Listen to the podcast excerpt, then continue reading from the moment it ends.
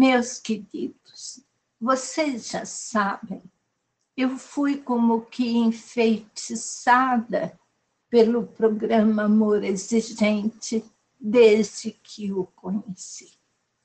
Um programa que nos dá um novo enfoque para verdadeiros e comprovados conceitos de educação.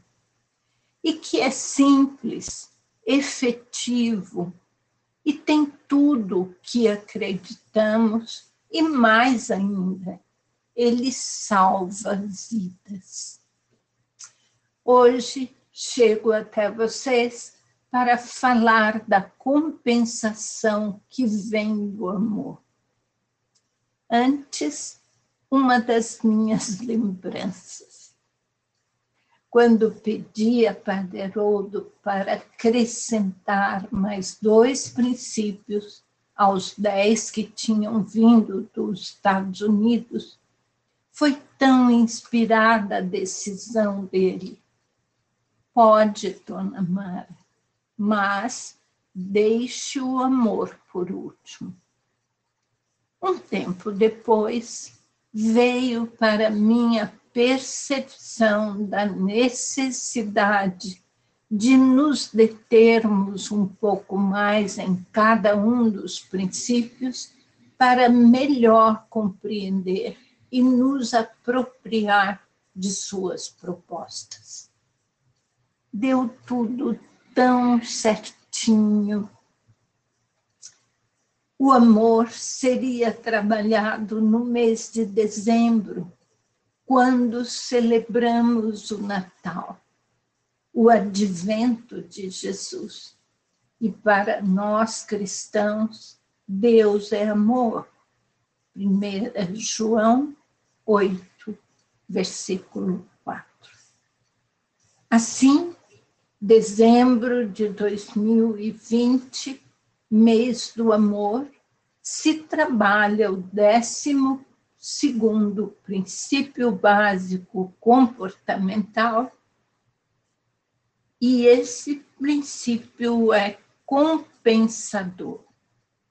E o enunciado dele diz: o amor com respeito, sem egoísmo, sem comodismo, deve ser também um amor que orienta, educa e exige.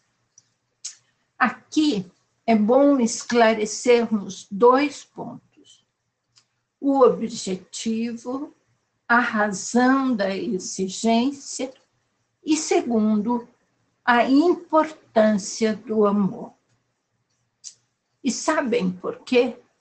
Porque se aprendermos a dizer não do jeito certo, na hora certa, e a pôr limites que nos protejam e protejam o outro, se fizermos isso e fizermos com amor, por amor, seremos salvos. Nós nos ajudamos e ajudamos o outro, os outros. Amar por puro amor é o que é importante e deve ser começando com o amor por si mesmo. Nós somos a medida perfeita para amar o outro. Na primeira semana, olhe para você mesmo que já se sinta meio feinha, feinho, cheio de rugas, marcas e gomos, veja o quanto você se tornou uma pessoa melhor do que já foi. E ame-se. Há sempre uma razão para nos amar e amar o próximo como a ti mesmo. Na segunda semana, o amar o outro por puro amor é quando queremos admirar e valorizar de verdade o que ele tem de bom, o que ela tem de bom. O verdadeiro amor abre nossos olhos. Deixamos de ser cegos e quando olhamos, vemos o outro. O amor verdadeiro também abre nossos ouvidos.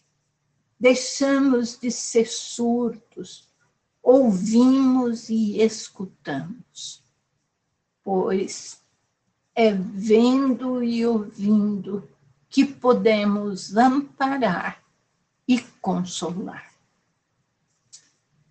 Quando eu fui escrever sobre o amor, essa palavra amar me parecia tão gasta, tão mal usada, vazia. Mas preste atenção, é você que vai dar significado ou não a esta palavra. Isto só depende de você. E tanto pode ser um amor mais passivo, mais distante, que existe, mas que não é tão bom, como deve ser um amor ativo, presente, sem medo de corrigir. Gosto muito do amor em ação. O amor exigente é um programa de ação. Para amar ativamente, precisamos compreender totalmente o significado da dignidade humana e viver em comunhão com o bem e com a justiça e com a ética o que também nos levará a dizer o que deve ser dito. Não fique guardando coisas. Não. Amar no amor exigente nos ensina a falar o que precisa ser falado. Mas é também um lugar, uma escola para aprender a ouvir. Ouvir como um orelhão, ensinava Padre Haroldo. E o verdadeiro amor está absolutamente atrelado à espiritualidade, à transcendência, a tudo que nos aproxima e nos faz parecidos com o Criador e a tudo que desperta em nós a essência divina que vive dentro de cada um. Em grupos de AE, por termos uma espiritualidade pluralista, não devemos ter uma espiritualidade superficial ou menos profunda o amor no amor exigente, mesmo quando nos sentimos inseguros, assustados, mantemos a esperança e repetimos o que é nosso mantra: medo de nada, só amor.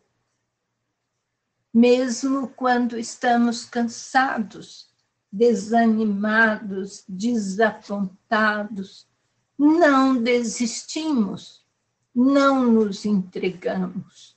Vamos ter esperança, buscar novos conhecimentos, novas oportunidades. Vamos ter novas coragens para viver aquele amor que leva o outro a ser a pessoa certa para ele mesmo e para o mundo em que vive. É o amor que nos faz renascer para uma nova qualidade de vida. Terminando, ser perseverante, ter um amor sincero e profundo por si mesmo e por nossos irmãos constituem o mais grandioso e gratificante caminho da existência. Experimente isso. Vale a pena. Feliz Natal e que nosso 2021 seja cheio de força, fé e alegria.